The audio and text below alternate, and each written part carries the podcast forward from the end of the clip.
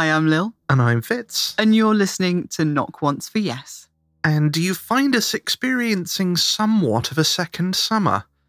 After a week of chilly weather and promisingly misty mornings, we were gearing up for the golden hues of autumn and all the excitement of the spooky season when out of nowhere we got hit with another mini heat wave. We should be wrapping up warm watching Poltergeist under a blanket, not slowly melting in shorts and t shirts. That said, we're never too far from Halloween at Coffee HQ, and even a little unseasonable warmth won't prevent us from having a chilling time. Oh, that was cheesy Fitz. What have we got coming up on this episode? This episode, the Wold Newton Triangle pings the paranormal radar. We have listener stories from Desiree, Sarah, and Sue, and we continue what's turning out to be our three part Norfolk series to find out just what it is that makes the county so spooky, with the wonderful ladies behind Weird Norfolk. But before we get stuck into all of that spooky goodness, we first want to give a massive shout out to our new patrons Pam Skaczynski, Tanya McDowell Bex Oliver, and Catherine Olson. and thank you also to those that donated through Ko-fi Jacqueline, Jean, and Sarah. Thank you so much to all of our patrons, old and new, and our Ko-fi supporters. You amazing lot are the engine behind the coffee machine, and we simply couldn't do this without you. We're so grateful that we also get to do it without filling the show up with ads as well. We know that times are pretty tough for everyone, so it's massively appreciated that you're continuing to support us and literally keep the lights on at Coffee HQ. Over the years, this show has become so much more than just a podcast. It's become a community. And honestly, we can't imagine life without all of you as part of it. Yes, we've been absolutely loving having our coffee Zooms where we've actually got to see and speak to you all. I know it's brilliant. And the group's growing as well. If you're not a member of the group, please do pop on over to Facebook and join in the chat. Well, it's time for the paranormal radar. What's pinged it this month, Fitz? Well, this time on the paranormal radar, it's off to my mum's neck of the woods as our story takes us to Yorkshire, and according to the Hull Daily Mail, the most highly concentrated area of myths and legends in England. Though, as we'll find out later in the episode, that is a disputed title. The Wold Newton Triangle is named after a village the paper describes as being at its centre, though a brief look at the provided map seems to suggest that, using the most central settlement as a criteria, it should instead be called the Willie Howe Triangle. I guess they thought that Willie Howe lacked the required gravitas.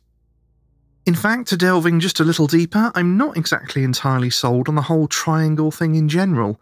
It doesn't really seem to have much of a bearing on anything, and some of the stories mentioned in the article take place outside of the triangle anyway.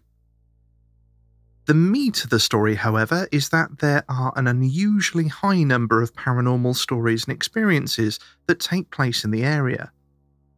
From werewolves and devil dogs like the Black Shuck from Norfolk, here called Old Stinker, as apparently in Yorkshire the most distinguishing feature of an 8 foot tall wolf with glowing red eyes is its bad breath.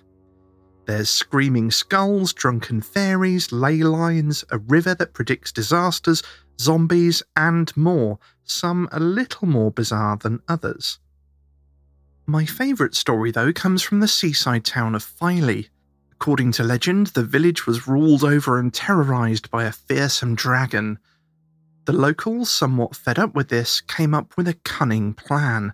A plan so cunning that Baldrick himself would be stunned speechless in awe of its cunningness. The plan was that the villagers would trick the dragon into eating a particularly sticky cake. And the dragon, horrified at the thought of getting any cavities in its magnificently terrifying teeth, would rush immediately to the sea in order to give them a good brushing. The villagers would take the opportunity, whilst the dragon was so distracted, to drown it and free themselves of its tyrannical reign. Amazingly, the plan appears to have been a successful one, as Filey Briggs rocks are claimed to be the fossilised bones of said dragon. As usual, we'll put links to the article in the show notes on the website, and I think we may have to put the Wold Newton Triangle on the list of places to visit. Oh, I love that story so much. It's so British, a cunning plan that centers around cake. Yes. like, you Can't get much better than you that. You couldn't make it up, though, could you? I do like the dragon though. I had to um, quickly Google the pictures of the Filey Briggs rocks, and I can see why it looks like a dragon. It's it's this rock formation, and it kind of just snakes out into the sea. It's got that serpentine shape to it, so you can definitely see where the legend came from. And I think it's a really cool one.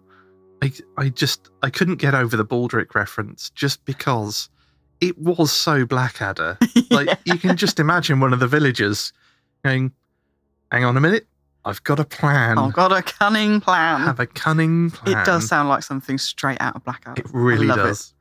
And if you're not British and you have no idea what we're talking about with all this Baldrick and Blackadder nonsense, yeah, sorry guys. look it up. From series two onwards, You will love it. you will thank us later. Series one was a bit, meh, but yeah, series two onwards, check it out.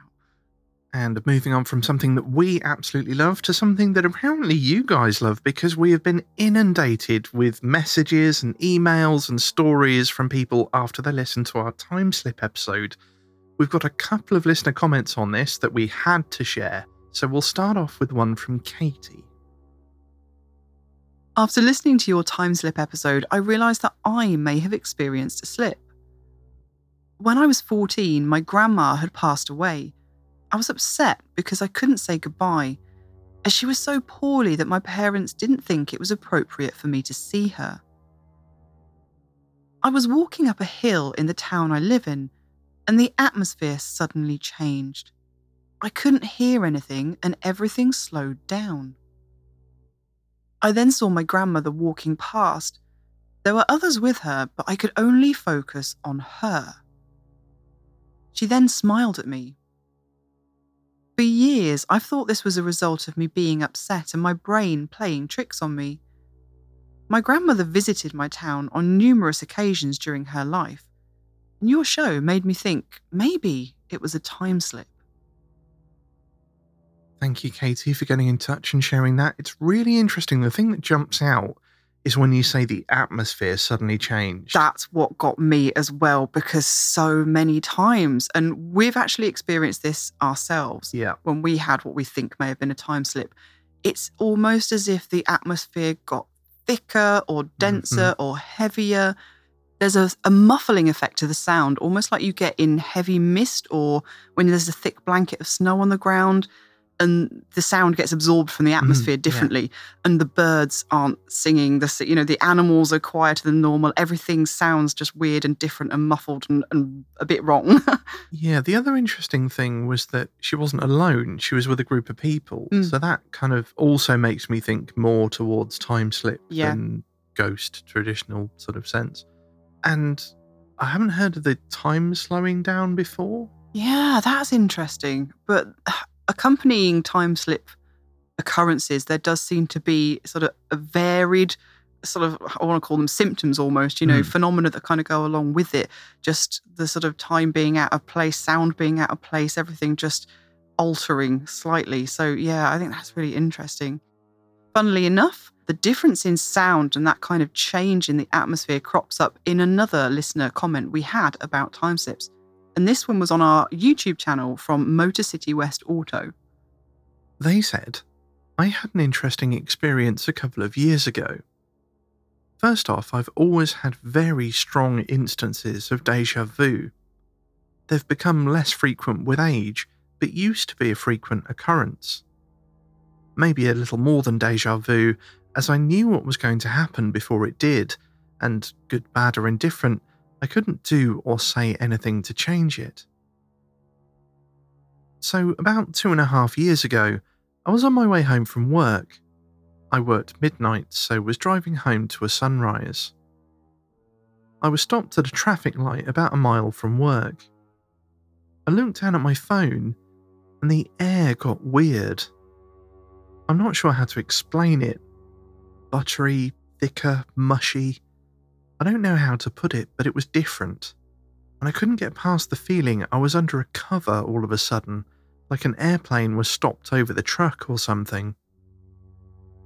When I looked up, I was still stopped at the traffic light, but now it was dark out, and I was heading in the other direction, back towards work. My mental state went to the kind of feeling you might expect upon hearing about a death in the family or something like that. Hot pit in the stomach feeling. I looked at the radio and it was now 10:39 p.m., even though it was between 6:50 and 7 a.m. just a few seconds ago. I continued into work trying to figure out what just happened. Somehow close to 16 hours had just vaporized. I had no memory of going home at all. I had no one to ask either. I was close to retirement and had already moved my wife to Arizona, and my girls were away at college. I didn't say a word about it to anyone because I was a deputy sheriff and I didn't want anyone thinking I was going insane. At the time, I was very tired and overworked, sleeping about four or five hours a night. I tried to work it out in my mind, but didn't come up with much. Temporary one time incident of narcolepsy, mm. maybe? Temporary memory loss? I just couldn't rationalize it with anything solid. It bothered me for a long time. It's one thing to lose a few minutes, but I lost 16 hours in a few seconds. I'm retired now, completely mm. sane and still not sure what happened. Still gives me the willies thinking about it, and still have no recollection of anything happening in that 16 hour period. I don't know if there's some totally rational explanation I haven't run across yet, or if something out of the ordinary happened. That's so strange. And thank you so much for sharing. That's absolutely fascinating, if a little terrifying. I think, again, the thing that stands out to me is you've got all the phenomena, those weird little things, those sort of telltale signs, the signals that Mhm. something out of the ordinary, something maybe paranormal or supernatural is going on, the change in the atmosphere. I actually know that feeling of feeling like something is overhead. Yeah. When they talked about maybe that it feeling like an airplane being over the car, it's it's more I've experienced it as like a sense of pressure, like the atmosphere is literally closing in, almost like a Yeah. bubble around you. We've had that at some locations we've been to. Yeah, I was going to say when we had our sort of weird, potentially time slip experience, thinking about it now, it did almost feel like we were sort of under a dome. Yes, like a, a blanket or something. And that Mm. was what was muffling the sound and making the atmosphere feel weird. I mean, obviously, all the same things would be going through my mind. Is it medical? Is it stress? Stress can absolutely affect your memory. But I mean, this is a really extreme example. I've, I'd never heard of anybody to lose that much time. No, I mean, my first thought was that he was exhausted, he fell asleep in his car, but then. But then 16 on the road. yeah. Like 16 hours, even if he was facing the same direction, you know, someone would have woken him up, absolutely. but he was facing the other way, Yeah. like heading back to work. So the car, uh, at- the very least, he turned round and started heading back the other way. I'm wondering, like alien abduction. That's that's my first he thought. had to go there. Well, he said he felt like something was above the car. I don't know. My brain did not go there at all. But I think you you kind of have a point in that when when we hear time slips, sometimes your brain does go to things like abduction or Mhm. losing time. Yeah, When you talk about losing time, that's something a lot of people would associate with sort of the UFO kind of phenomena. I, I don't think that's necessarily, you know, the only the only thing you should associate it with. There are so there's so much of this phenomena that crossover. And I think the paranormal is all just one great big umbrella. And to be honest, we don't we really don't know what's going on. I mean, this the only other thing I could think medically is that you you could literally potentially you could lose the memories from a whole from a whole day. You know, just go about Mm. your business and just completely lose it. But I would I mean, I'm not a doctor, obviously. Disclaimer. But I would expect there to be other things to go along with that. To have just one completely isolated incident with nothing nothing similar preceding it, nothing coming after it that was the same. It it's very weird to have Yeah, I- nothing else. and again, like you say, I'm not a doctor and I've never sort of had that kind of experience. But you'd have thought there'd be some kind of like hazy break in between, not just like I look down and look up and it's 16 hours later. Yeah. Like, oh God, did I fall asleep or something? And oh, what's going on? Where was I? Oh yeah, I was on my way home from work. Not just like click and bam, it's No, and that's a, that's a good point, actually. I know when I've been really stressed, um, sometimes I, I've said I've forgotten the drive to work. Mm. And by that, I mean that, you know, I remember being in the car. I just Yeah, can't remember any of the details and yeah. Because you're tired, you've I've just woken up, you know, I'm very stressed, in a rush. And it's not exactly that I don't have any memory, it's just that I've lost the detail of the memory. So, like you say, to sort of look down at the clock and it be one time and then look up and 16 hours later, that's it's very extreme. Mm. And I don't know, I, I think there's something else. I think there's something else going on. There was definitely something weird happening there. So thank you again for getting in touch and sharing your experiences. And we've been really enjoying hearing about these time slip experiences. So if there's any more of you that have had these time slip experiences, get in touch and we may well put another time slip episode together. Yeah, that would be cool. And it's stories galore this episode as we move on to our next listener story. And this one is from Desiree. I, like many people, try to find reasonable explanations for any odd occurrences I have, which sometimes conflicts with my gut instinct. But because I could explain it away with a breeze, a neighbour's perfume, one of my four cats, or just my mind playing tricks, I usually forget about it. Though there was one experience I never could explain away. I was living with a best friend at the time in this old one bedroom apartment in downtown Tucson. I say old because it's the oldest part of the city, but with Arizona being the last mainland state to join the Union, old is a relative term. This apartment building was supposedly erected in the 1920s, but prior to that, the land was occupied by the military according to an old assessor's map I found dating back to 1877. The building had many of its original features old peek through keyholes on the doorknobs, an absolutely ancient kitchen, and no real closets. It was perfect for two best friends exploring their freedom after both getting out of horrible relationships. Since it was a one bedroom, my friend Lexi sectioned off part of the living room to use as her bedroom, and I took the actual bedroom. The bathroom was only accessible through my bedroom, so it was a bit of a privacy trade off. We also had a heater in the wall between the bedroom and the living room where Lexi and I slept. Sometimes, when one of us couldn't sleep, we would whisper through the heater vent to see if the other was awake. One night, as I was drifting off to sleep after chatting with Lexi, I heard something clatter to the floor in the bathroom. It startled me, but being so close to sleep, I thought, oh, I'll just pick it up in the morning. That was until I realised there was nothing in the bathroom to clatter. Being such an old building, there were no vertical spaces like cabinets or shelves to put anything up in the bathroom.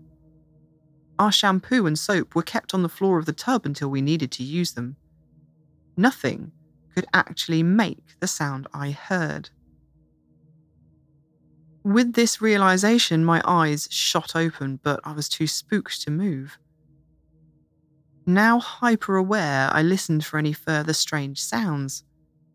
Was someone in the bathroom? Maybe someone broke in while we were gone and they were just waiting for us to fall asleep until making their escape. Or maybe I was just dreaming. I took a deep breath and I mustered up the courage to whisper through the heat vent. Lexi. Yes? Is everything okay? I don't know. I, I heard a noise in the bathroom. I heard it too. I thought maybe you tripped on something.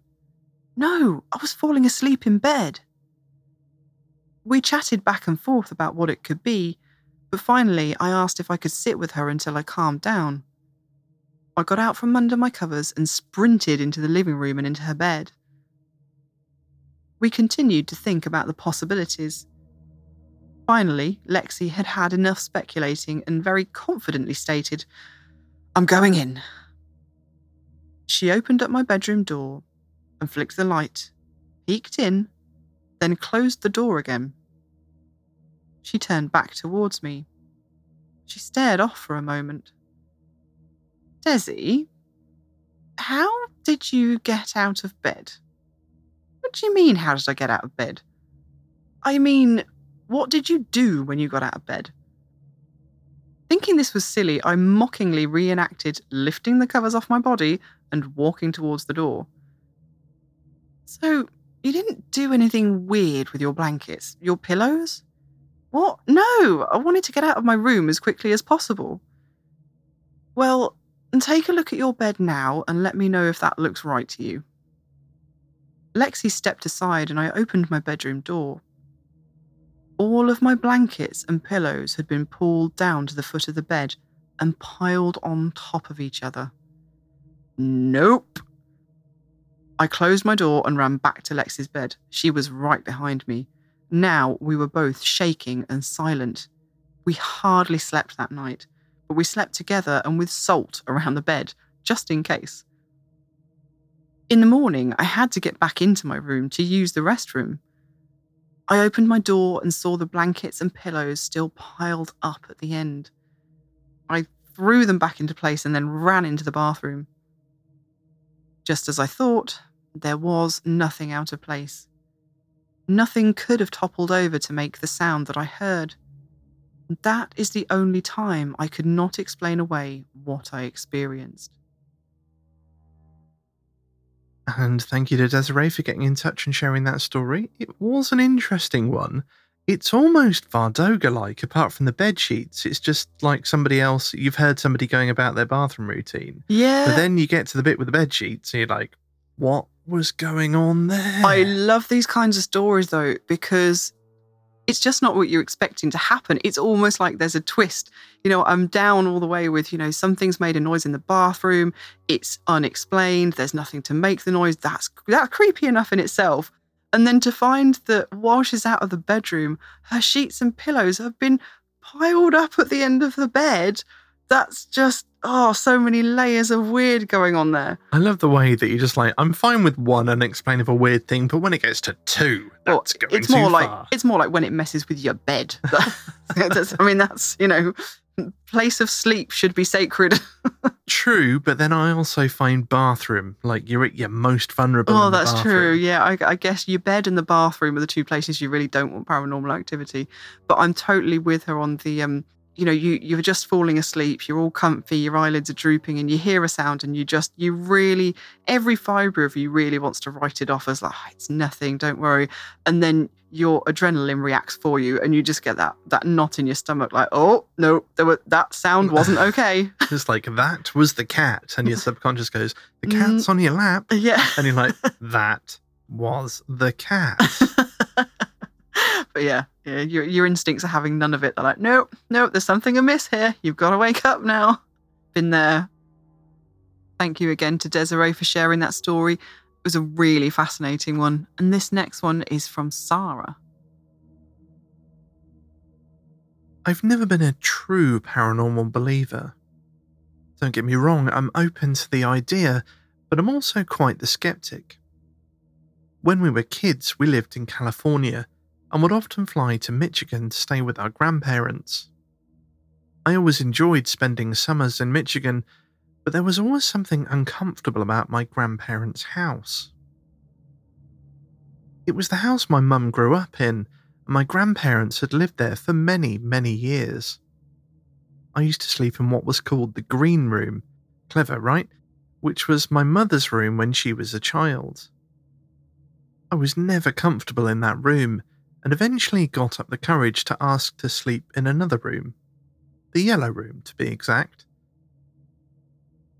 My mother asked me why I was so nervous about sleeping in the green room, and I told her the closet door always opens on its own. I feel like someone's watching me. Her response was, That's what you said when you were a child, that you didn't like the tall man looking at you. This confused me because I don't remember ever telling her that not only could I feel someone watching me, but that I had a distinct memory of it being a tall, thin man. She went on to explain that when I was around three, I'd woken her up in the middle of the night to say that I didn't like the tall man staring at me while I slept. She then continued and said that when she was a child, she also saw the tall, thin man staring at her from the closet. I never slept in that room again, and while I did spend many more summers at the house, I always quickly walked past that room. It eventually became my grandfather's office, and if I ever had to go in there, I would cautiously glance at the closet door. It would always open on its own after being shut completely.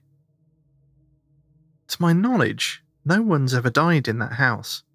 My mum suspects it was her uncle, who killed himself when she was a child.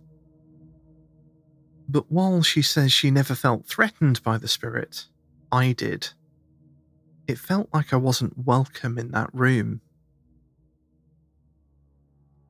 Thank you so much to Sarah for sharing that experience with us. What is it about closets? Why do ghosts hang out in closets? Because it, I know it's it's almost It- like a horror movie yeah, trope, but it, it literally weird. happens. It really does happen. I yeah, I don't know, but it it had like there's something that gets me about the stories where it's just like I da da da I did this as a child, and my mum's like I had the same thing, and I it's always like my mum or my dad, and it's like in the same room I had the same experience, and I thought I was just imagining it, but now you're having it. Yeah, and at that confirmation, it just immediately the goose flesh raises on your Mhm. arms, doesn't it? But yeah, the, it, it's the same with attics. You know, again, it's a horror movie trope: ghosts hanging out in Yeah, attics, basements, in closets, basements, on the stairs. You know, places that aren't generally populated Mm. much by people. and is and that we- the reason? well, They're just possibly. keeping out of the way. quite possibly. And I, I think it's become such a horror movie trope that it's almost sort of, you know, it's almost like an in joke now. But Mm. we've had experiences in these exact places. It it really does happen. It really does seem that that is where a lot of experiences occur. Yeah. So they're just staying out of our way. And that oh, the monster under your bed is more scared of you than you are of it. It's mm. trying to kind of stay out of the way. That's what I said about the spider that ma- magically appeared and just descended from the ceiling between our two microphones while we were recording this very episode. And that's what exactly what I said to Fitz, and um, he wasn't impressed by my my, my explanation at all. When the creepy eight-legged monster bungee jumps off the ceiling into your face, like that, that is not the action as something that's scared of you. Don't worry, listeners. I put him outside safely and gently. I mean, the spider, not Fitz. Ah, and with that, it is time for our next story, and this one is from Sue. Back in around 1991, I, along with my then boyfriend and two friends, decided it might be fun to do the ghost tour that had recently begun operating at North Head Quarantine Station in Sydney. To give a little background, the station is located on the northern side of the entrance to Sydney Harbour and operated continuously from 1832 until 1984. Ships carrying passengers with infectious diseases were sent there to quarantine until it was safe for them to enter the general populace. Our tour was booked for an evening in June commencing at 8 pm. So, being winter, it was dark but not overly chilly for the time of year. Everyone assembled at the meeting point, and then we were split into two groups, with one group, ours, to watch a film on the history of the station prior to the tour, and the other to watch the film at the end. The tour would finish with both groups meeting up to enjoy some Billy tea with damper and discuss anything they may have encountered. At the conclusion of the film, our guide informed us that we would be doing the tour in the dark, with her leading, carrying the only hurricane lamp. Fortunately, there was a decent amount of moonlight, so once our eyes adjusted, we could see reasonably well. The lamp only added to the ambience of the tour, so nobody had any objections. Our first encounter was at the second class quarters. The timber building consisted of an upper floor with a veranda and a kitchen below. We'd stopped outside of the door to the kitchen, and the guide told us that, on occasion, inexplicably, it was impossible to open the door. She sorted through her keyring to find the appropriate key. Then, as she leaned over to place it in the lock, the tumblers within the lock could be heard, as if someone or something had quickly turned the key. This was despite the key not yet being in the lock. This clearly startled her, and she jerked back, asking nervously, Did anyone hear that? Definitely had, and we told her so. She composed herself, but still looking a little shaken, placed the key in the lock, and after a little jiggling was able to get the door open. Our group entered, and the guide continued with the history of the quarters. While she was doing so, I decided to have a look around. In one corner of the room, I encountered an area that was icy cold, and to be honest, gave me the heebie jeebies. Spooked, I legged it out of there, not wanting to spend any more time in that room. My friend Tim wasn't far behind me and seemed a little spooked himself. When I asked what was wrong, he said that he'd walked through a cold patch and it had given him a bad feeling. Turns out it was the same corner of the room. Needless to say, we both waited outside for our group to emerge. We told our friends, but we didn't share with the rest of the group, thinking they might be a bit skeptical. The tour continued down roads with scrubby bush on either side, down to the hospital precinct where we had our second encounter. Our first stop was the nurses' quarters, a long timber building with a veranda on one side. Perpendicular to the building and down a few stairs was a covered walkway that led to the hospital. Our group had stopped outside the hospital for the guide to continue her talk. My friends and I were at the back of the group, and I had turned away from the guide to speak with my friends. So as I looked at them, I was facing back towards the nurses' quarters. At the bottom of the stairs, at the end of the walkway, I could see what looked to be a woman in a dark dress with long sleeves and a full skirt. She wasn't in sharp focus, looking a little hazy, and I could see the stairs behind her through her skirt. Without a word, I nudged my friends and indicated with a nod of my head that they should look down the walkway. To their amazement, they could see her too. Then she just disappeared. None of us knew quite what to make of it. So when the guide finished her talk and got the group moving, we approached her to tell her what we'd seen. To our surprise, she said, Oh, thank God you saw it too. I thought I was the only one. It made sense that she would see it as she'd been facing the stairs when addressing the group. Were we freaked out yet? Maybe a little, but we were also excited to have seen something, and so we continued on. From there, we headed along another dark road to the site of what had been the morgue. And it was there we had a rather hilarious paranormal blooper. Our guide instructed the group to go in, not entering first as she had been doing in the other buildings.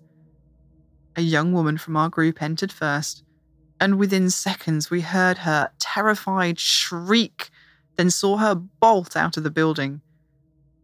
It turned out that, to give the building context, a mannequin covered with a sheet had been placed on one of the tables. Initial terror turned to embarrassed laughter when she realised this was the case. She'd believed it was an apparition. The whole group had a possibly relieved chuckle over it, but I do wonder if the guide deliberately instigated it. Toward the end of the tour, we were in the wharf precinct at Quarantine Beach, where ships would enter and passengers would disembark to be processed. This area is truly fascinating with carvings in the sandstone cliffs done by sailors from various ships over the years. This precinct of the station has several buildings, including an autoclave for luggage and a block of showers for new arrivals. It was in the shower block that we had our final encounter. The building contains banks of metal shower cubicles painted a rather ghastly shade of aqua blue, and it definitely had a creepy vibe. We had just set foot in the building with nobody in the area aside from our group when suddenly one of the showers came on. Everyone, including the guide, was more than a little freaked out, and after turning off the shower, we left the building. The guide couldn't give any explanation as to why this might have happened. It was equal parts thrilling and terrifying, if I'm honest. At the end of the tour, when everyone was assembled for tea, there was much excited chatter about the encounters. The other group had heard what sounded like a bell ringing when they were at the nurses' quarters. Initially, they thought it might have been our group, but we reassured them that it wasn't us. So they had their own encounter to notch up. I would definitely recommend the tour for anyone visiting Sydney, not just for the paranormal you may encounter, but also the history. You can even stay on site these days if you dare. Another visit with friends might be on the cards. And thank you to Sue for getting in touch and sharing that story. And it does sound awesome, and I would really like to go. I want to go there.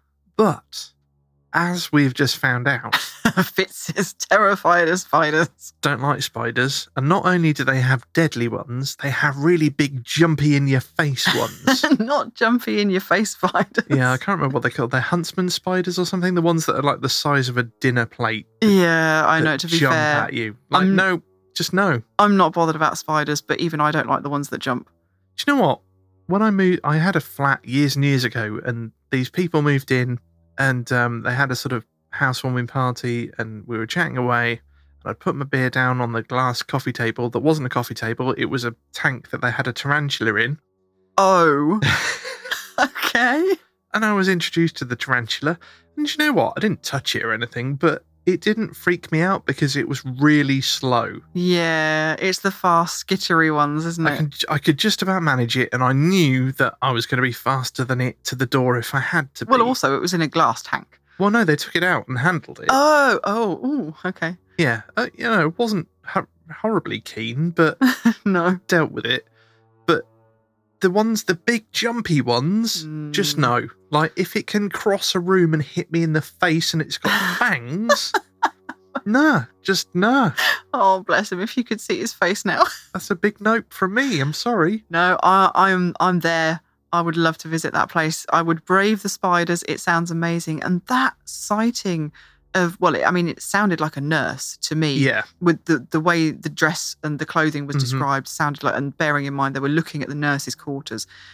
But it's so interesting that multiple people saw it, not just the group Oh, of yeah, friends, Yeah.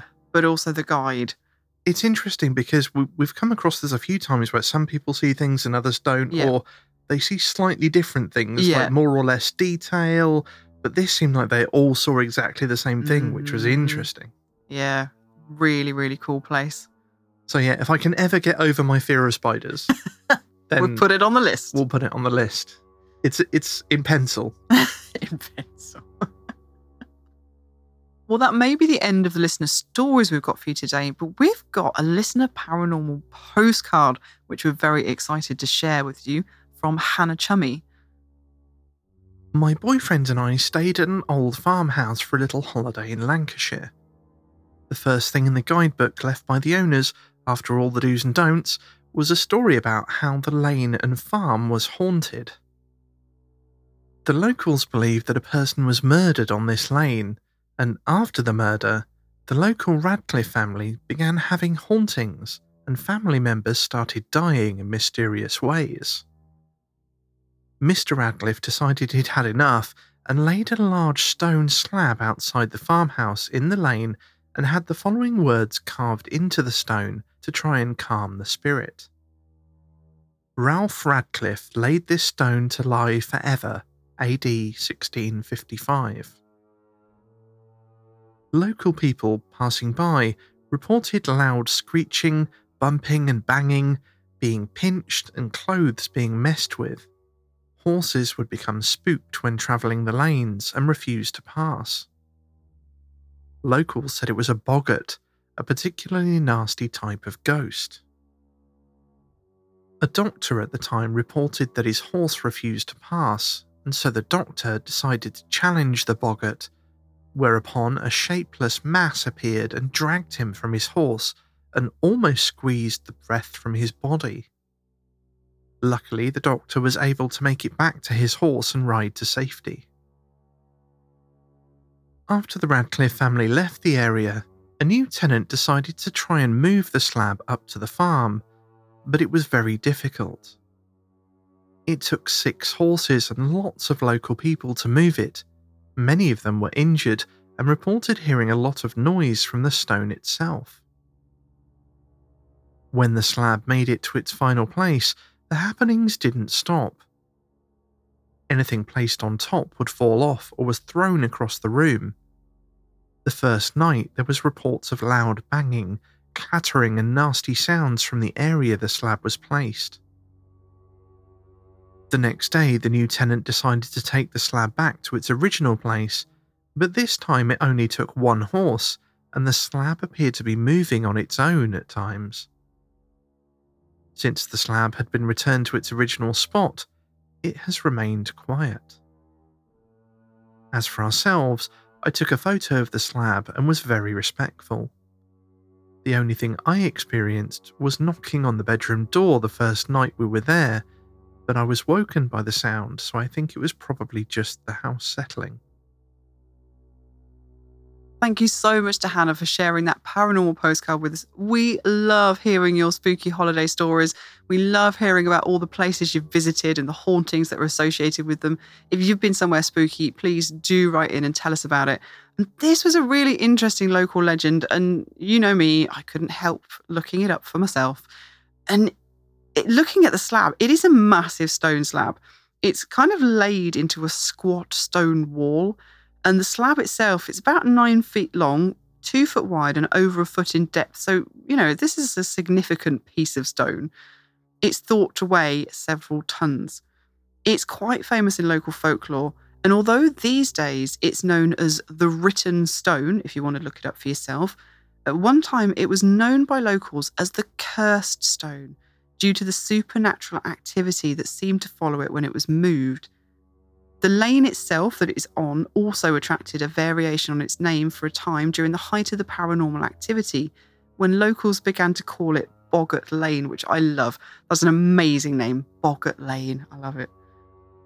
I found some really interesting blogs on the stone, and according to them, there does seem to have been some further paranormal encounters continuing in the lanes around the farm, even after the stone slab was returned to its original resting place.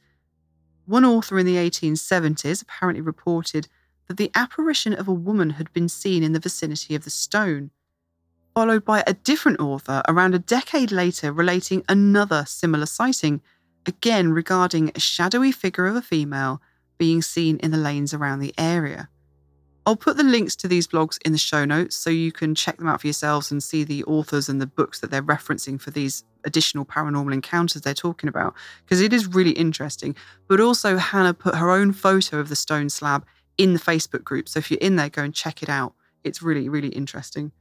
It sounds like something from the sort of Victorian age. Come see for yourself the cursed stone of Boggart Lane. the cursed stone of Boggart Lane. Oh, I love it. That's such a good title. I can see the you know the illustrate the graphics of the uh, the Victorian the Victorian graphics, signs, yeah. yeah. And that, I'm afraid, was the last of the listener stories and paranormal postcards for this episode. Thank you to everyone who shared their paranormal experiences with us. And don't forget to get in touch if you've had a spooky encounter through our website at knockOncevs.com. We are always in need of more stories, and we're also specifically looking for stories involving telephones, radios, and televisions at the moment. So please do let us know if you've had an experience like this. But fear not, that is not the end of the show, not yet. To segue rather neatly from a listener's paranormal holiday experiences to another haunted holiday destination, this time of the seaside variety, as we continue our three part deep dive into haunted Norfolk. Now, we absolutely couldn't do a series on paranormal Norfolk without talking to these amazing ladies you're going to hear next. You will have heard us mention them on the show before because we've often cited their articles and podcast in our paranormal postcards, and they've been so incredibly helpful to us with our research. If you search for Weird Norfolk on the interwebs, you'll find a treasure trove of information researched, written, and produced by the Weird Norfolk team. They've even built an incredible online map of the county, documenting all the supernatural stories and legends with markers that will take you to the full stories of each location. It's just awesome. Honestly, we're in awe of the work that they're doing, and we've wanted to talk to them for ages, so we were thrilled to get the opportunity to sit down have a good old chinwag about all things spooky and strange on the east coast of England with the wonderful ladies from Weird Norfolk. So we're very fortunate to have with us on the show today Stacia Briggs and Siofra Connor from Weird Norfolk. Hello, ladies. How are you doing today? Hello.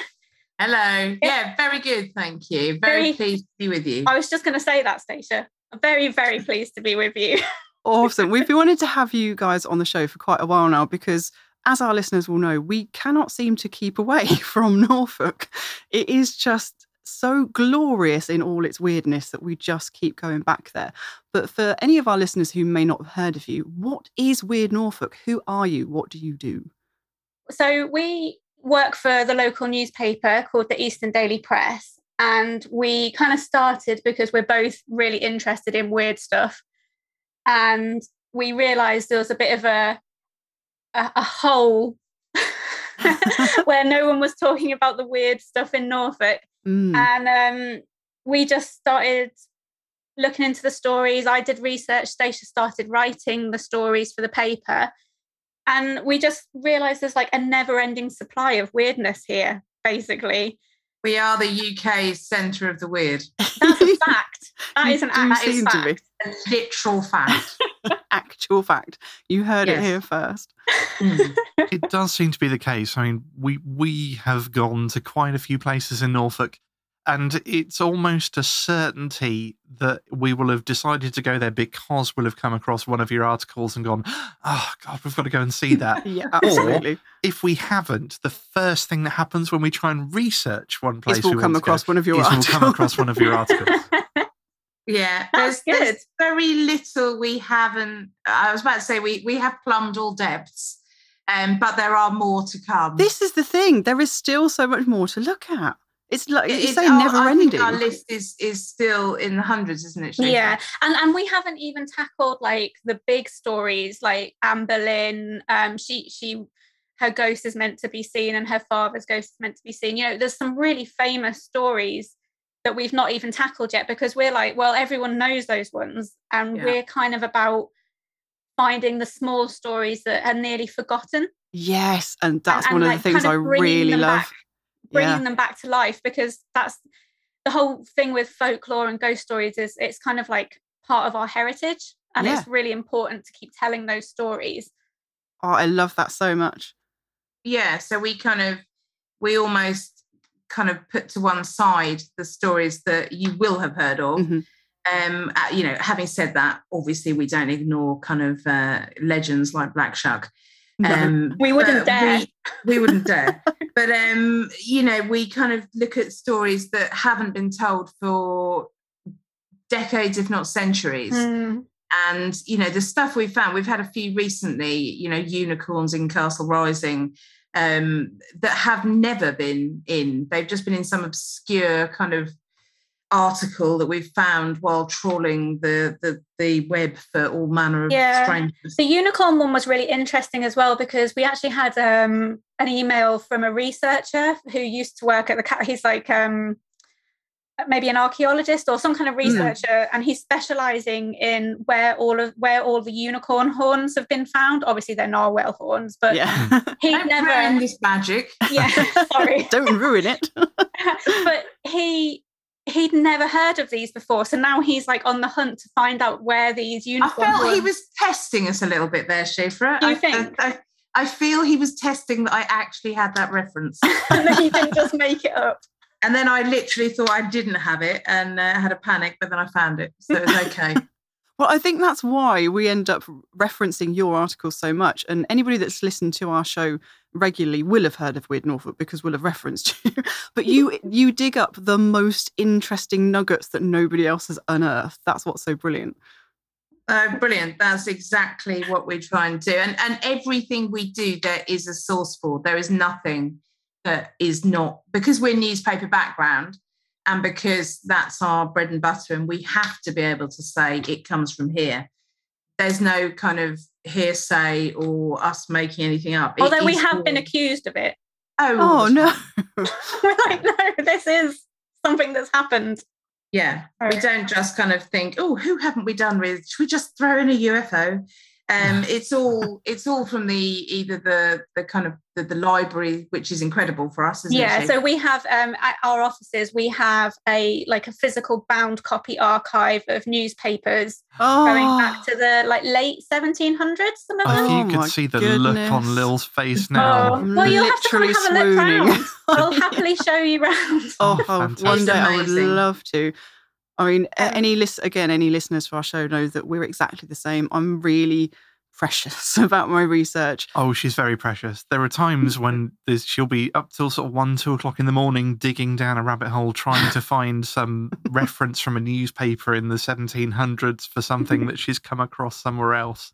And this is very relatable. It is. Yeah. Relevant. Yeah. So you guys don't just do the articles for the newspaper, though. You also have a podcast. Yeah, so we we started with doing the articles for the paper, and it kind of became apparent over time that people were quite interested in what we were writing about, and we were kind of nudged into doing a podcast. nudged, I like that. Um, but we, I mean, we talk about this. How you hear us on the podcast is how we have always talked with each other. Mm-hmm. Yeah. So it wasn't that difficult really to transfer into doing a podcast because we just talk about weird stuff all the time anyway. Yeah, yeah. you would kind of go over to our because we were in the same corner at work in our office um, when in those halcyon days when we were in offices. remember um, we them. were in the crazy the crazy corner where we had our own weird Norfolk shrine. Yeah, kind of a Graham's head and all manner of stuff. And um, we had to move it when royalty came to visit. yeah, office. we weren't. It wasn't appropriate. It wasn't appropriate for us to have the, uh, the, the black magic altar. Um, but we we kind of we you know you would walk over and there'd be a discussion about what was more frightening, a monk-headed dog or a dog-headed monk, which is a question we test people on to see if they are our people. Oh, awesome! we we need to have that. We need to have like a past question to see if there are people. Yeah, we're gonna have to think it's quite, It's quite important, and I know you. I know that you have circumnavigated answering which which is more frightening, a monk-headed dog or a dog-headed monk? I've got to say, a monk-headed dog. Yeah, I think I'm with you on that. That's the correct answer. Oh, phew, correct we answer. passed. yeah, just, you know, the, you the can dog-headed come person. through the Norfolk portal. yeah, the dog-headed person just seems to that be. That sounds like something on TikTok. Yeah, really, that, well, that's like something from Star Trek or sci-fi or something. yeah. Well, Having... it's just something that can't think properly and can't run as fast, isn't it? But there's so... also something inherently frightening about monk faces or monks' head. I mean, they crop up so much in ghost lore as well, like mm. floating monks' heads and oh. Well, I think there's so many monks seen just because people mm-hmm. assume that they're a monk because they wear a cloak, and I think a lot of people would have worn cloaks, hooded cloaks, hooded cloaks yeah. previously. Yeah, yeah that's, that's, a really a lot point. of what that is. I've never imagined that dog with a hood. Have you? no, he's always got like the little kind of round bit of hair. How do you know? Yeah. Oh, I see. I was going to say, how do you know it's a monk then? Oh, all right, I see. Mm. A haircut. I'm with you. Yeah, that's I always associate it with that. Anyway. We're getting sidetracked. Sorry. Down the rabbit hole. We, we love a good rabbit hole. It's all good. we do love our rabbit holes. Well, the next question that we ask everybody that comes on the show, it's because it's got to be asked, is how did you get into the paranormal in the first place? What made you interested in paranormal, or did you have an experience that got you interested? Do you want to go first on this one, Stacia? Because yours is more interesting than mine, probably. um, I think I think I probably though speak for us both um, when I say that we've probably just always been weird.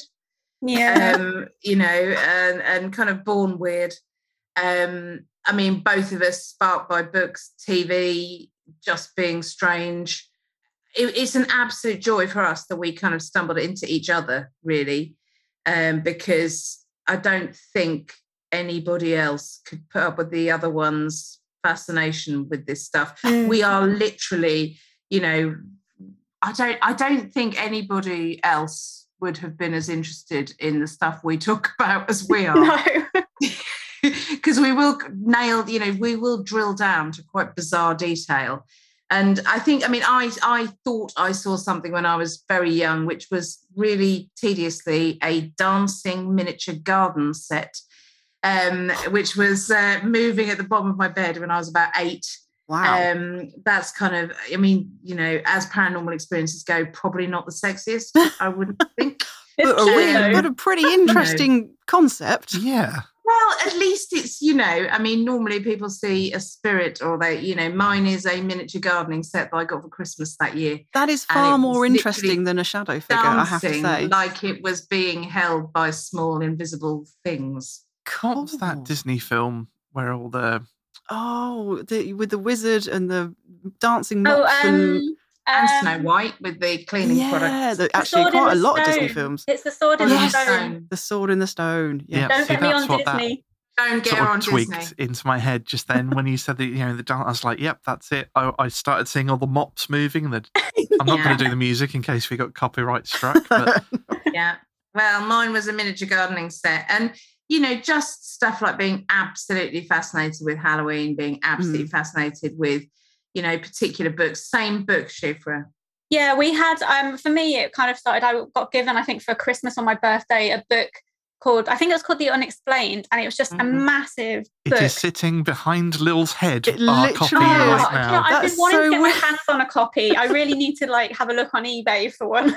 I knew it was going to be one of two, and both of them are sat behind Lil on the on the windowsill. Yeah, currently on display we have the Unexplained and the Usborne Book of Ghosts, and it was likely Oh, to be one of those two because they are one as seminal books. I did. Oh, did you? Yeah. Yeah. But that's it. I just remember being really fascinated by everything that was in it, like everything, even the UFOs at the time. Yeah. Yeah. but like it was, it was just, yeah, I just thought it was really interesting. I, I didn't have any like spooky experiences or anything like that when I was a child. So it was more just reading those books and watching things like the X Files and obviously Ghost Watch. That was it. Ghost. That was a Watch, yeah. moment. Oh yes, we are. Yes, we we could talk for hours about Ghost Watch, and we may have such- to at some point. Yeah, it's a really It's- interesting thi- one. Yeah. Don't trigger Siofra. There's a certain name we're not allowed to say, else You're I not get allowed to say it. ah, yes. I, I won't. I, I won't jinx it.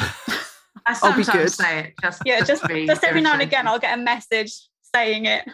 just saying that one word, that one four, five letter word. How on earth do you deal with plumbers? Oh, I don't. So we, well, I mean, we could relate to pretty much all of that. We were just sitting, Mhm. listening, and, and nodding at each other, exchanging knowing looks, going, mm-hmm, "Yeah, we we know." We it's very relatable. So, what about Mm. later on in life? Because um, Siofra, you've been on some ghost investigations, I think, haven't you? Yes. And you may have a bit of an interesting story about one of them. Yeah, well, this is why I feel like a bit of a fraud when it comes to the paranormal because I don't think spirits want to talk to me. so I know Stacey's had some really interesting experiences, and a lot of people I know have had paranormal experiences. But whenever I've kind of put myself into positions where I may be more likely to have an experience, nothing either nothing happens at all, or there was one incident when we I was on a paranormal investigation in Norwich Castle Mall, which is now Norwich Castle Quarter, Mm. which is kind of um it's really interesting actually because it's built kind of into the castle mound, kind of underneath it. oh, cool. And and so it's underneath what used to be the old cattle market. So it's it's an area that's like They found skeletons Yeah. when they were building it, didn't oh they? no, that was um, well. that was Chapel Field. They But found they the also skeleton. found them at Castle Mound Mall because that was how I got into into my job because I had to write a story Oh, about it. okay But there then. were skeletons at all our malls in uh, um, so anyway, so it's, it's it's a really interesting historical place, and it's actually when a being an, in an empty mall is actually quite spooky. yeah, it I can imagine it is actually. Um, and we were in an empty unit, and we were doing kind of a bit of a séance. You know the thing I can't remember what it's called when you put a glass on the table and it's like you write Yeah, yes, it's like you a know. spirit board, I think. Yes, it's not quite a Ouija board because it's not as detailed, but it's just yes and no in a glass. Mm. Anyway, every time I had my finger on the glass, it kept moving away, so I couldn't reach it anymore, and my finger kept coming off. So the person who was leading the the seance asked the spirit if they wanted me to leave, and it went straight to yes. I was like, okay. You were literally booted out of a seance by a ghost. Dissed. Yeah. It's funny you it should is, say uh, that because we were doing something at home the other night. We were doing a bit of a paranormal experiment. And uh, basically, I'm not going to go into detail, but it involves a radio. And um, the second, like, Lil was helping me sort of get adjusted and getting me a cushion and things and the second the radio touched her hand, it all just went dead yep. and quiet and stopped. it just, I killed it. I just completely killed it, which isn't normal for me, actually. Usually we're sort of ghost magnets, aren't we? But mm-hmm. I was blocking something that day. It's very frustrating because I would like to be a ghost magnet. You know, I, I'm because I'm so interested. It's like I would love to see something. Yeah. But maybe I'm just really off-putting to them because I want to so much. Yeah, possibly. Too needy. yeah. Oh, that's such a shame for you, though. Never mind. So, what about Stacia? Have you? You've? I think you've um, possibly had some uh, experiences yes, not, yourself. Not, not hugely. Um, I had. I had one quite recently when I was staying in a hotel, and there was a huge amount of noise above me at about five o'clock in the morning. Mm. Um, and I was staying with two people who had made a bit of a fuss um, the night the night before and had kind of been arguing outside. And I assumed that the 5 a.m. wake up call was kind of a bit of retaliation. Mm. So um, I didn't say anything because I thought, well, fair enough, frankly.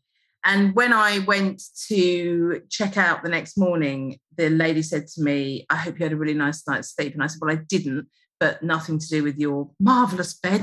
yeah. I said, There was, um, I said, I don't know who was above me, uh, but they were they were certainly not very happy and they were kind of like moving stuff across the floor and pulling out it sounded like they were pulling out drawers and etc and she said there was nobody above you that oh. night. She literally showed me her arm and the hairs had gone up and she said I can't tell you how much this this happens for that room and she said that there's something not in that room well possibly in that room but above it so it's like a three story and the thing that lives there is in the, the, the very top room but often the activity is in the room kind of sandwiched in between that's i mean it really was loud. interesting it was incredibly loud it was and i didn't think of it for a second that it would be anything other than you know some irate people kind of making their point to those below who may have kept them up too long uh, which it might still have been, I guess. It might have been, you know, a, a spirit uh,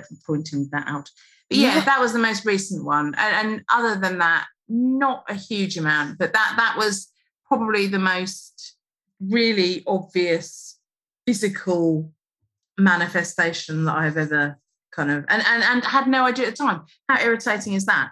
could have recorded it, yeah. could have yeah. gone outside. Could have, it was in our time of podcasting, you know, could have done loads. Oh. I think I phoned you up, Siofra, didn't I? I told yeah, you. Yeah, late, really, isn't it then? Um, and the hotel doesn't want to do anything about.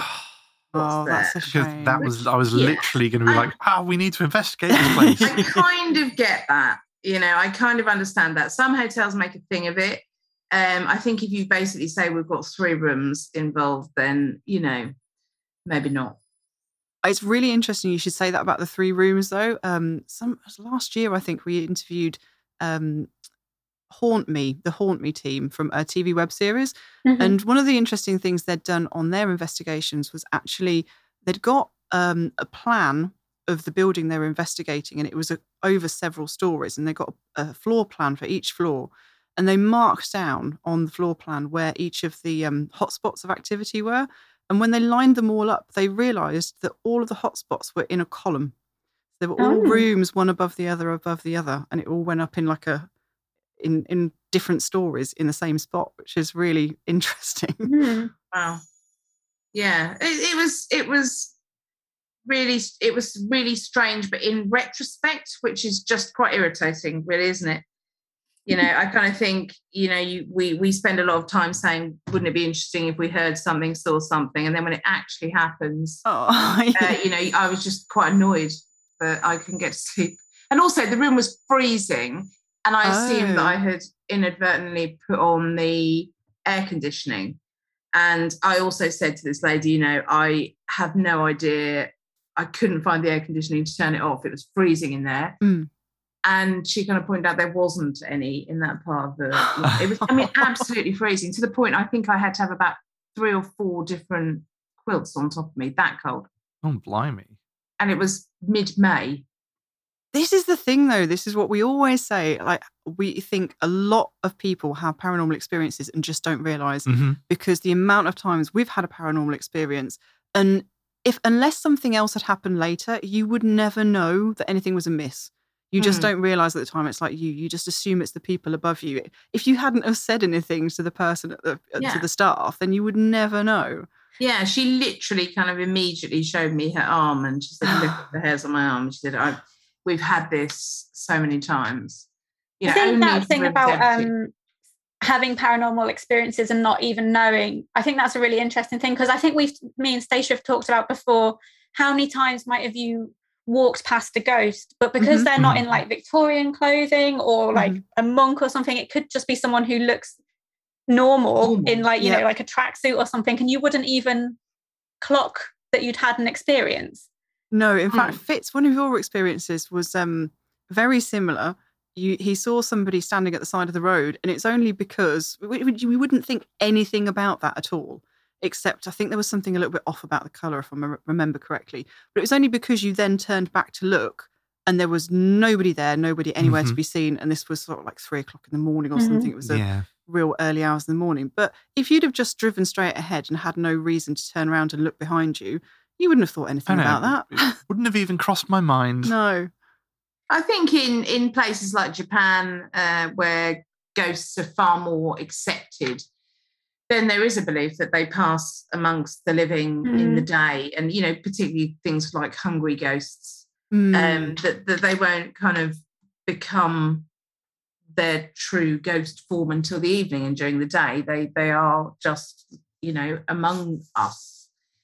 So I think our idea that they're clanking chains and and you know kind of I mean this you, you wouldn't think that. Uh, I don't know. In a, in a normal ghost story, they're not opening kind of wardrobes and drawers and dragging what sounded like a wheeled suitcase across the across the floor. You know, again, everything that ever has, has ever happened to me is so mundane.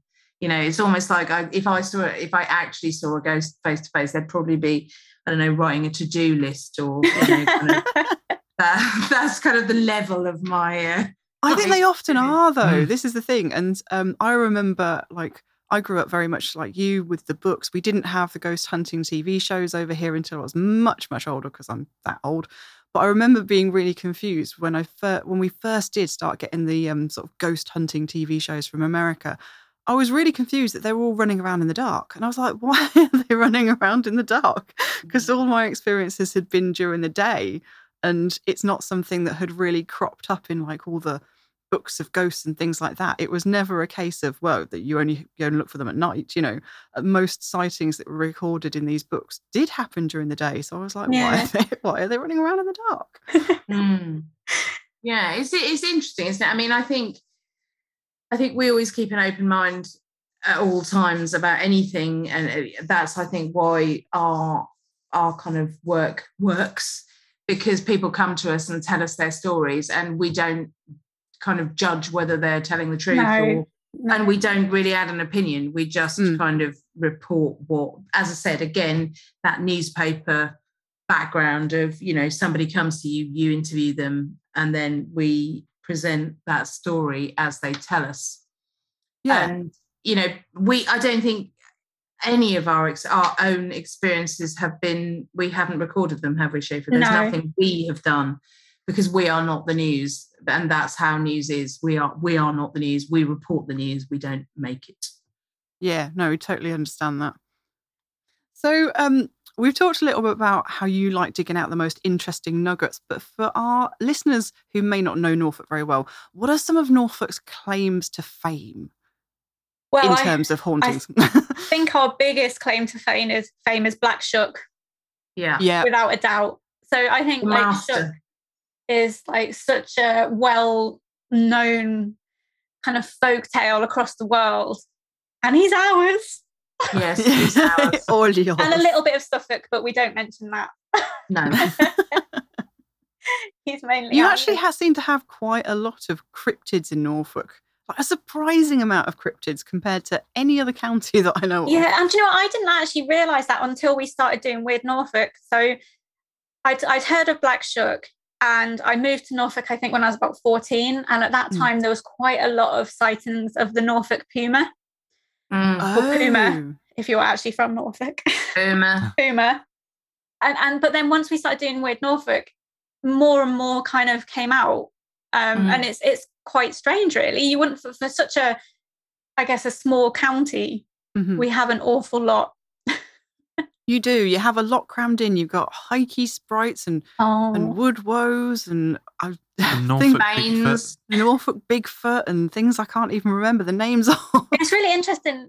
I think a lot of these stories are kind of linked together. So, like the folkloric elements of like the Woodwose and Black Shuck are kind of intertwined now with more modern Mm. day sightings. So, the Woodwose, I think, is intertwined with sightings of the Thetford Bigfoot.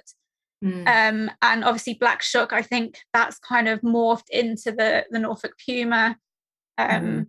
Very interesting. I love it. yeah, we only just um, heard about the Thetford Bigfoot in the last sort of six months. Oh, Mm. Yeah, we- brilliant. we- The VA 1075. Yeah, the Beast of the A1075 is one of my favourite ever Yeah. weirds that we've done. Yeah. It's just We were such in, a- we I think we had an article in the face about us Yeah. about the, Did you? The 1075, didn't we? He has Yeah. brought us international acclaim. It's, it's the only problem with Britain is that we have terrible road names. You know, yeah, in that's America, so you'd have like you know, you got Sunset Boulevard and you know this, that, and the other. Route sixty nine, and Yeah. what do we have? The the B seven four nine three seven. Yeah. Yeah. it, just, it doesn't, have, the same ring to it. no, it no, doesn't. does it, it? uh, somehow though I can't. I every time I pass any sign of the A1075, and obviously it's quite a long road, and Mm. you can approach it from both ends. And every time I'm kind of on the lookout for this kind of Mm. thing that lurks there. But the, the interesting with so that sighting, the story behind that one was there was a report that came in. Although we didn't have it in the paper, did we? It was No. we found it on the paranormal database, which is a fantastic website. And I'm local. you probably yeah, and local. He's based in Suffolk. Oh, is he really? Oh, yeah. No, I, I know the I know the place. Yeah. Yeah. Um, so there was a, a driver one night heading down the A1075, and out the corner of their eye, they saw what looks almost like a wolf Mm. or, of some description. And they were like, oh, that's a, that's a bit weird. So they turned back round to have another look, and they saw that this like big, shaggy, dog looking creature was dragging something Oh. into the forest Oh, and they thought, oh, and then they turned back round to go back the way they had originally come. When they went back past it the third time, the creature then stood up on its hind legs. Ah. oh. It was so about eight creepy. foot tall, wasn't it? Yeah, so this eight foot tall, like shaggy. I see they described it more wolf-like, which makes me think more maybe more it's relating to Black Shuck than It had like a long Bigfoot. snout, didn't a long snout. And there was another sighting several years later in the same area Oh, that's very interesting. It was a really similar description, but the the hair on the creature was a lot grayer. Mhm. So it makes you think it may have been like the same creature, but Oh, obviously that's- older. That's got older. Oh, oh, wow. We did go and investigate there. That's actually one of the places we decided to go because it's quite a remote patch of Thetford Forest. Mm. It's not really part of the main area. And, And we did see some strange stuff there, didn't we we? did. Thetford Forest is is one of the biggest lowland forests in the UK. So it's absolutely huge. It Mm. was planted kind of after the war. And you know, it's it's beautiful in some places and, and slightly less beautiful in others. This is this is one of the less picturesque parts, I think it's fair to say. Yeah, it's not Um, that pretty. no. Uh, and we we wandered in, didn't we, with photographers and videographers, um, and kind of, and then later the face we wandered in with, Yeah. and we kind of were looking for all the the checklist for uh, Bigfoot. So we kind of were looking for drag marks, looking for Structures. structures. That's the Yeah, word yeah. um, which basically, and, and it's really difficult because there's a British Bigfoot Society, and they often see structures where you you and I possibly might just see bits a den. Yeah. um and and so yeah, and I did we take some what's its because they're supposed to like cheese. We didn't take what's its. no. but we did see is that some is that what you interesting use to big, structures. to bait British Bigfoot? Is what? Yes. Apparently. okay. Cool. He's also got good to know. apparently massively bad BO. But when we were there, like all joking aside, like we did, we saw drag marks. Yeah. Mm. We saw some. They were bits of wood, but they looked like they had been placed. De- With deliberately. purpose. Yeah. And we did smell a really weird smell, Yeah, it was Did fun. you? like really odd smell, Okay. and it was quite unnerving. It's the drag marks I read about in the article when we were last up at um, Thetford uh, Warren Lodge, actually, and we were Mm. first came across these um, stories. The drag marks thing. There's nothing really in UK forests that would be dragging like a deer off into the woods. Like I can't think of anything No. apart from There's nothing big enough, is there? No. But then, Right. when we spoke to an expert, a, a a Bigfoot expert in the UK, she kind of said, or Deborah said that you would be most likely to see this kind of creature by the side of a road because obviously Really? there's roadkill, isn't there? So it's it's easy yeah, to yeah. yeah, it's a bit like going to a supermarket, isn't it? You Easy just pop pickings. by and see what the what a four by four What's on offer? a Yeah. lorry has run over and then drag it off. So, it, yeah, she said, although you might think that creatures might be, you know, wise enough to stay out of the way, in fact, it's a bit like us. You know, we're not off, mostly, we're not off hunting and gathering and foraging. We just go to the supermarket. I do need to say for our American listeners, if you don't know what what's its are, they're like cheese puffs. They're kind of Yes. puffed. Yes. Sort of, corn, um, puffed corn snacks, are they? Yeah, Ma- maize covered in snacks? They're cheesy powder. Yeah, they are I quite. just can't believe that he's not more interested in Monster Munch. I know. Oh. it would make more sense, wouldn't it? Yeah. Had to get that it's cheese. But to be fair, if there were if there were going to be British Bigfoot anywhere, I would say Thetford Forest is a good bet. I mean, it Mm. is it is a really atmospheric place. The whole of Breckland, I think, is Yeah. really atmospheric and a little bit, I don't know, just a little bit mysterious somehow. It's a really ancient place, isn't it, with the uh, flint mines and Yeah. it's just some there is something about it, and it is one and the, gro- the pingo Yeah. holes and I love the pingo hole. Yeah. And that, that thing that obviously we have the tales of the woodwose, which tie in. And the woodwose, I don't know if how familiar people are with the woodwose. Probably not at all, because I'm they're not. basically if you so they, they they often appear in churches on the fonts above doorways. particularly in East Anglia, not anywhere else really. Do they? Oh, Yeah, okay, so so, this is like a Norfolk Norfolk specific Suffolk. thing. Mhm. But they are exactly as you would describe a Bigfoot. Yeah, Like, you know, if you Oh. see a picture of a, a Bigfoot in modern, you know, in the cinema or whatever, it's exactly a woodwose. Mm. Oh, I see. so we have this like really old, like medieval Depiction. depiction of a Bigfoot, and yet we're still getting modern. So, what sort of dates are those carvings from that are found of the woodwose in the churches? Then, That, well, they, they were eh, when the churches are built, most I think weren't they stage yeah, station? so kind of 1600s? 1300s, 1400s. Oh, oh, really? Oh, Yeah. okay. and they they are very specific to our our area, kind of, and North Suffolk. So Mm-hmm. there's there's some amazing bits of work done. If you Google woodwose, um, some very clever people have done a lot on them, including us, maybe or, or excluding us. Um, and and kind of made maps of where where they were. And there's stories about the wild man of Orford, who's in Suffolk, who was found in the sea and dragged in a fisherman's net and kept in the castle. And the Orford Church has pictures of, of a wild man on their font. Oh, wow. Um, we have a Woodwose woman in Norfolk on a which font, is very rare. yeah, in Ingham at Ingham Church, and and they are kind of you know they're kind of wild men of the woods. They have clubs. They were said covered to, in hair. they were said to eat children when they Siofra. Yeah.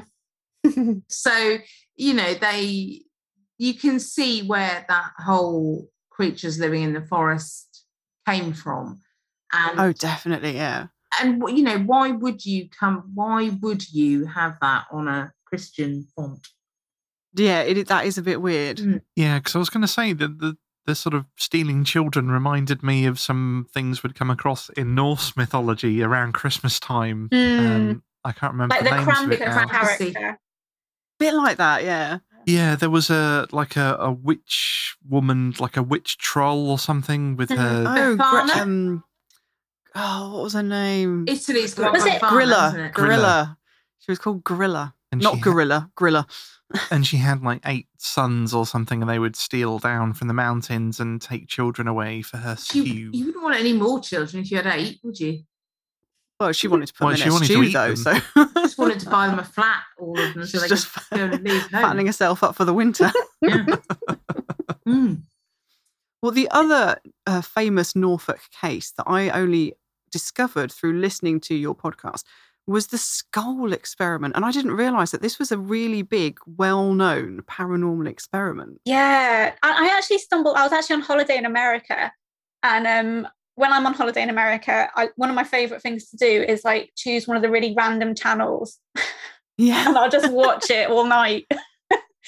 and it was a channel that had like paranormal, like it was just a par. I can't even remember what show it was, but it was just talking about different paranormal like, events and things. And it said, oh, they started talking about the Scole experiment, and I was like, oh, there's a place in Norfolk called Scole.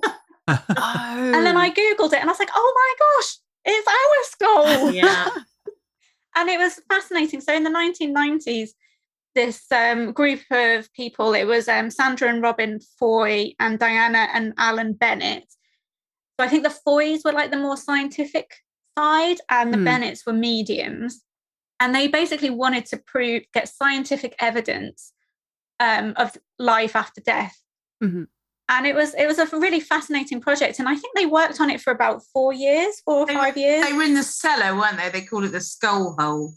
yeah, the Scole hole.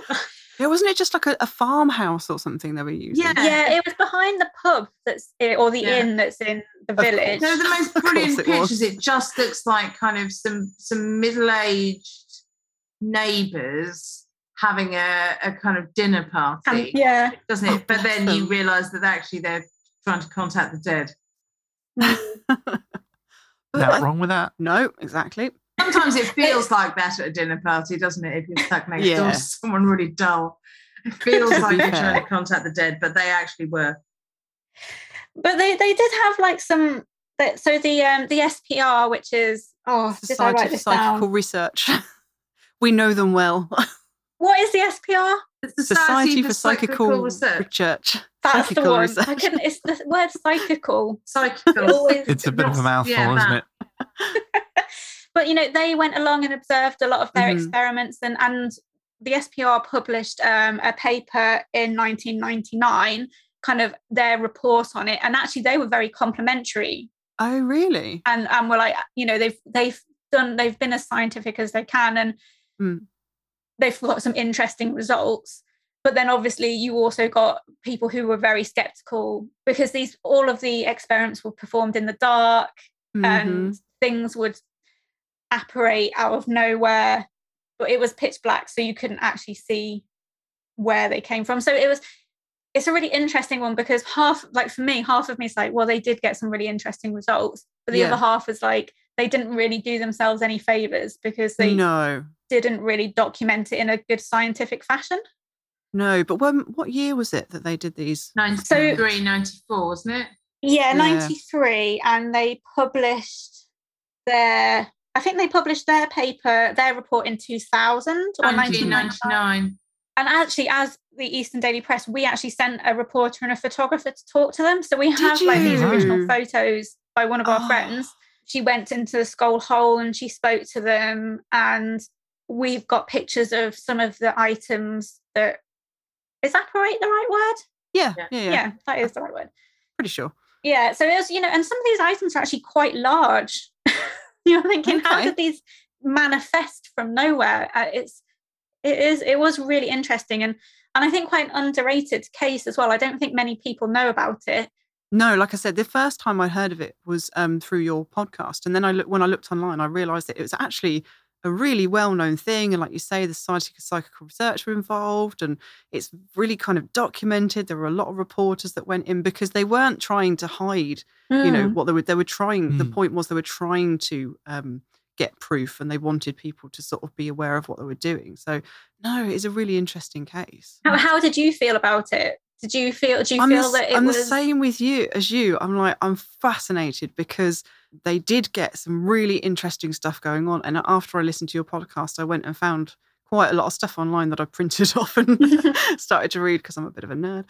Um, and yeah, it was really interesting. And the Society of Psychical Research people were, like you say, they were they were kind of going going with the flow. They were like, "Yeah, this is cool. They're doing what they can," but as you say, you know, looking into it further, some of the things that they came up with, they could be replicated. That doesn't mean they were replicated, Yeah, but they could be. And as you say, they didn't do themselves any favors because they insisted on the experiments being done in the dark and only certain people would to handle certain things. And I wish, I wish that it would be done again today with more rigorous sort of Yeah, 'cause controls in against place. Got another one, didn't they, in 2006 or? six. Yeah, 2006. Um, I think I Did think they? the Foys left Yeah. left the group, and it was the Bennetts continued the research. Mm, But I don't know if they're still doing it now. But I mean, technology has moved on so far now, hasn't it? Like yeah. you could easily have like night vision cameras in there and really yeah. high. Yeah, so it could still be done in the microphones, and dark. Yeah. It would be really interesting to do. Yeah, I hope I hope somebody in the future does like pick up the reins, as it were, Mm. and start start again. You know, do it again, Yeah. with the Yeah. technology that we have now. I'd be maybe we should do it. yeah, We can give it a try. Well, we, we've started doing our own sort of little experiments at home and sort of on locations that we're lucky enough to be invited to. Mhm. But yeah, we're definitely not of the standard of being able to get fancy night vision equipment and stuff yet. No. But yeah, I, hopefully one day um, we could. We'll have to encourage some people with night vision cameras to pick up the reins on Scole experiment. Indeed, I'm sure we know somebody. We must do. some. we must know somebody that can that will have a crack at it. We'll make a few calls. So, having gone over some of Norfolk's claims to fame, what are some of your favourite interesting little nuggets that you've dug up that basically nobody's ever heard of? Oh, that's a good one. It's a, it's a little bit like Sophie's choice, isn't it? If you substitute Yeah. folklore for children. But there are. God, I, I mean, ours, ours would be the same, wouldn't they, Siofra? They would be the same. So it would be Yeah. it would be the goat, the cursed goat's head of Strumpshaw. Oh, yeah. Which that's is an amazing one. Just an head. incredible story, which is um, a It's quite a long story, so we'll keep it short. I'll try and keep it super short, but yeah, it was. um It sounds like a horror movie, and it really should be. There was a goat that visited a pub in about 1906, wasn't it? And, Yes. um, Right. landlord takes a Okay. fancy to it, so buys it, then kills it, as you do, stuffs its head, mounts it behind the bar, and it kind of stays there without incident until about the 60s. And then the a landlord decides to get rid of it um, because a young man touches it and then dies in a car crash the next day. Oh no! Um, he removes it, but the paranormal activity then ups to a massive It just yeah, it gets out of control, out of doesn't it? control. Um, he he literally decides to just chuck it in the river. So he chucks the head in a river, and uh, but it didn't want to stay put, and so it's found by a local. Uh, they gave it to a farmer. The farmer's son decides to open his own museum of the macabre. That lasts about a week because what happened there, Siofra? His Um, nan had nosebleeds. Yeah, their nan got really ill having nosebleeds and things, and the animals all started acting really strangely. One died, didn't it? One died because at the at the pub, didn't they? They had a pet monkey that died Yes. really Oh, weirdly. no. Yeah, it's, it It is was all very odd. yeah and and it, and basically this this goat's head every time they tried to get rid of it they buried it they threw it in water they did all sorts and it would come back Oh wow, that's coming proper back. horror movie fodder. And, it, and, and bad stuff happened every time it came back. yeah and and we That's don't know Lord of the it is Rings now. stuff, that is. She- Does anybody know where Mount Doom is in Norfolk? We chuck it in.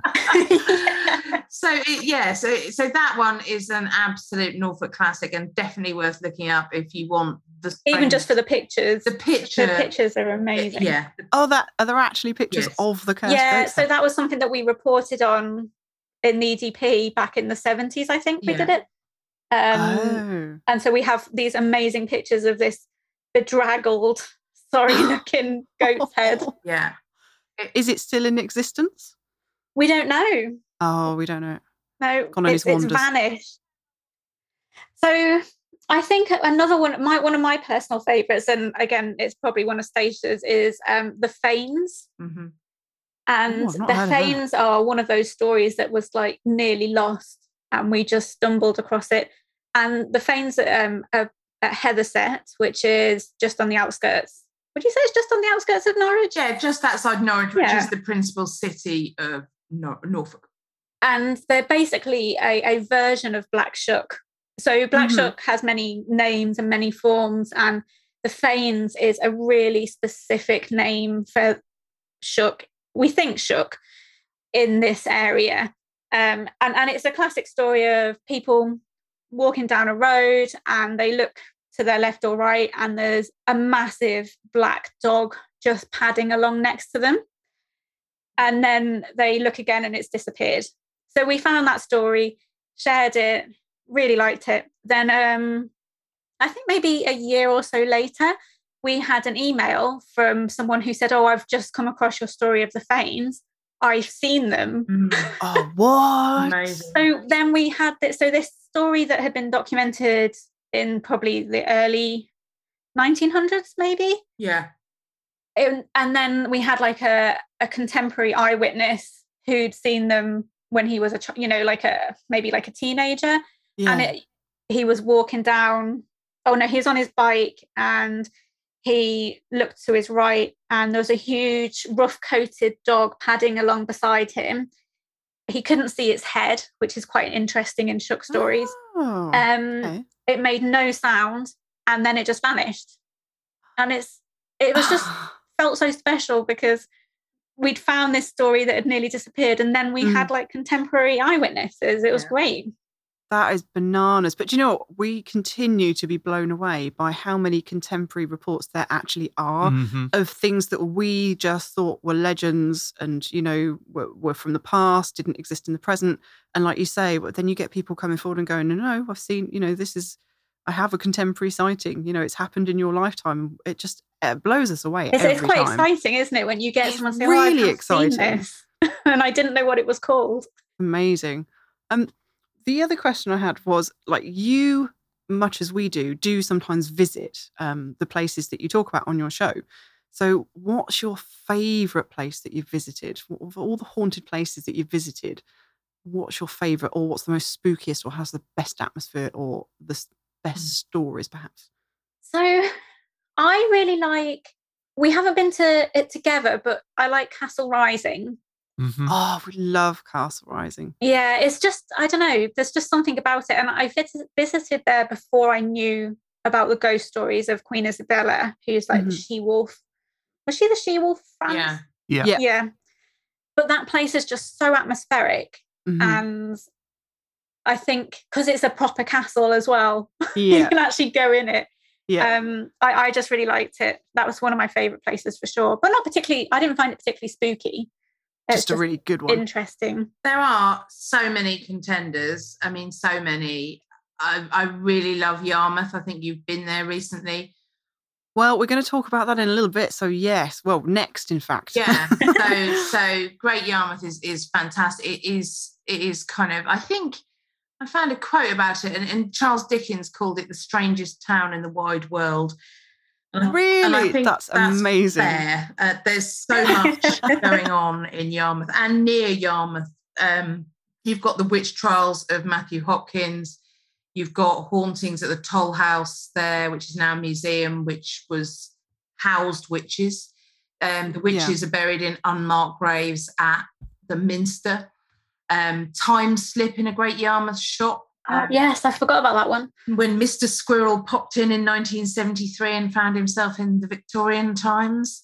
Um? I mean, the list at Yarmouth is is immense. You've got two of the Salem witch trial victims from Yarmouth.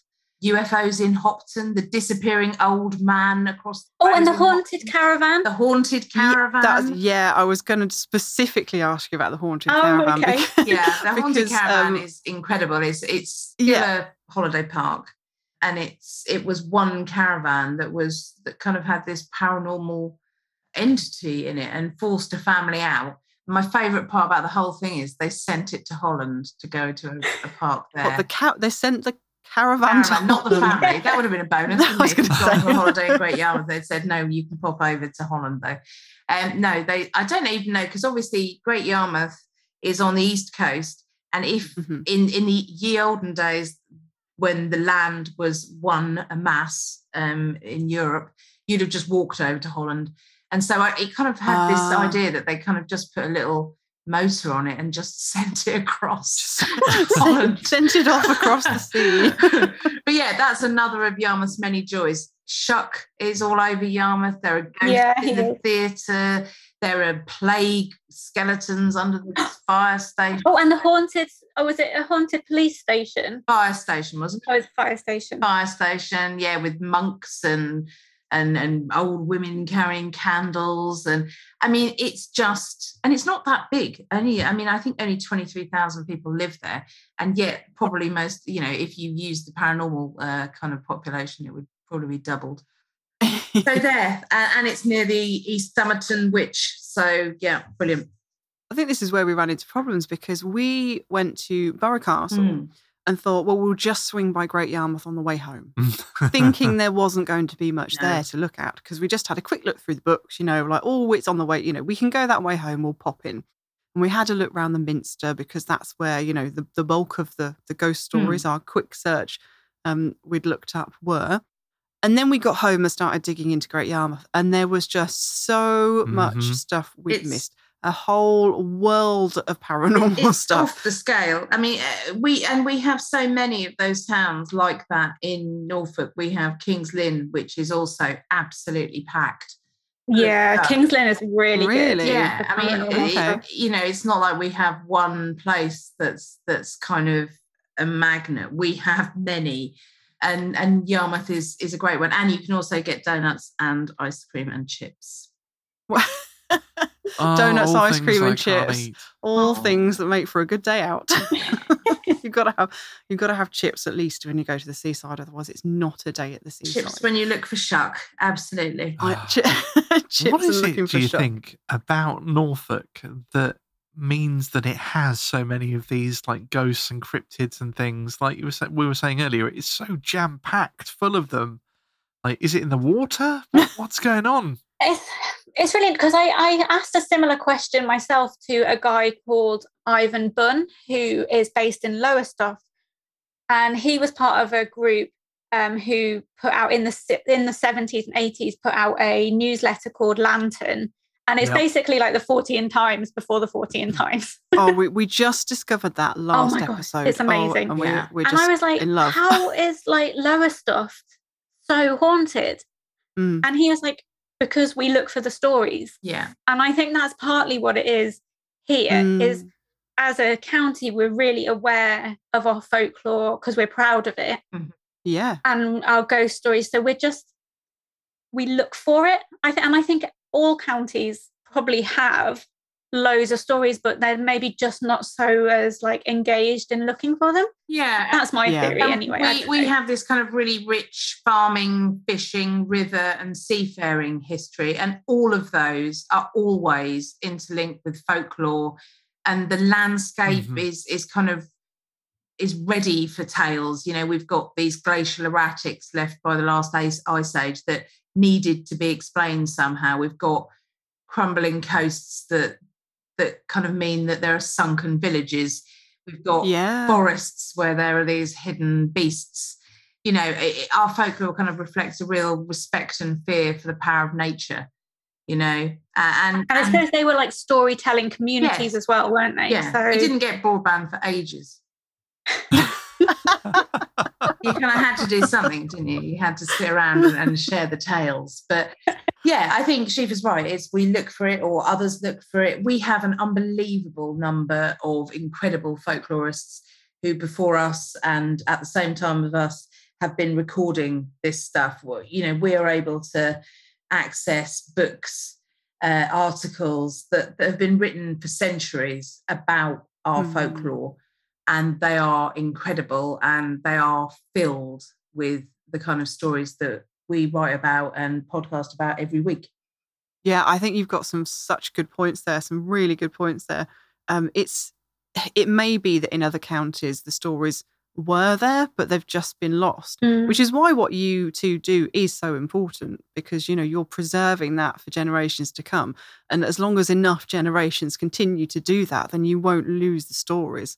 I really hope that's the case because, you know, although we do it selfishly because we love it um, and because Yeah. it's fascinating, I think you kind of hope that one day people will be speaking about not necessarily us, but the stories we we kept alive in the same reverential terms we are talking about other folklorists because unless you do share these stories, unless you do keep talking about it, they will go and we will lose Yeah. them forever.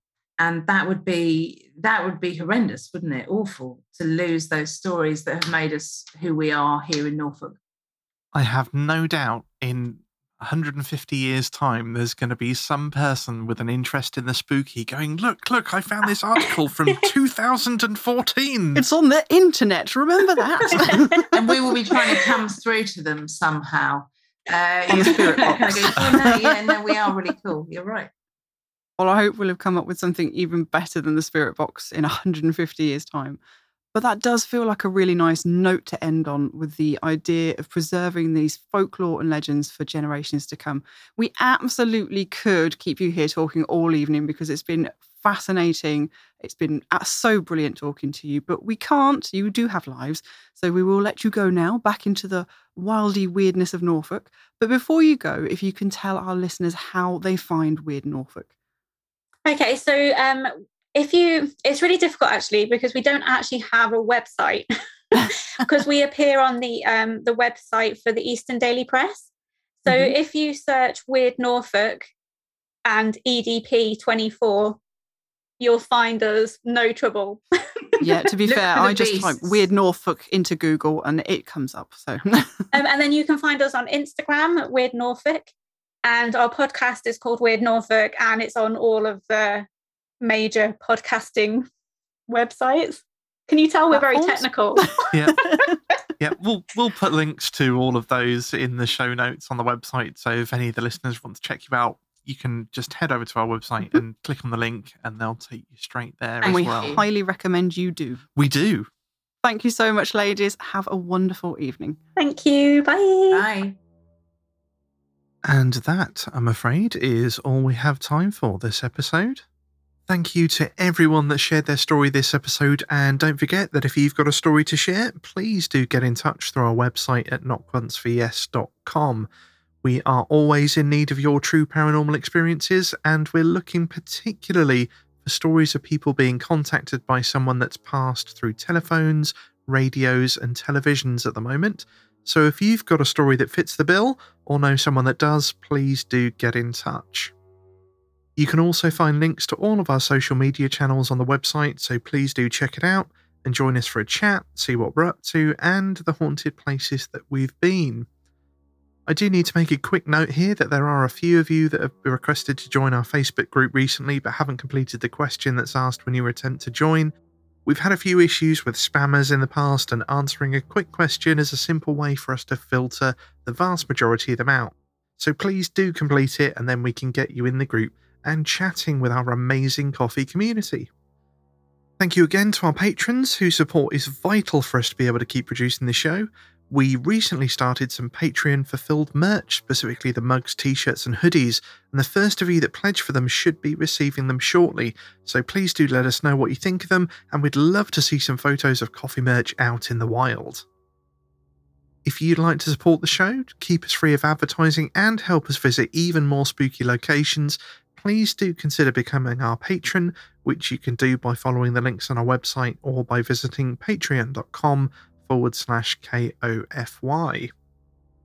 You can also support the show by grabbing yourself some coffee merch through our website, leaving a rating or review on your favourite podcast platform, but most of all, share the show with people you think might enjoy it. Friends, colleagues, strangers on the internet, help us get the word out. Knock Once for Yes is produced by my production company, Narrative Audio. And if you've got a podcast and would like to outsource your editing and post production, then please do get in touch either through Knock Once for Yes or narrativeaudio.com.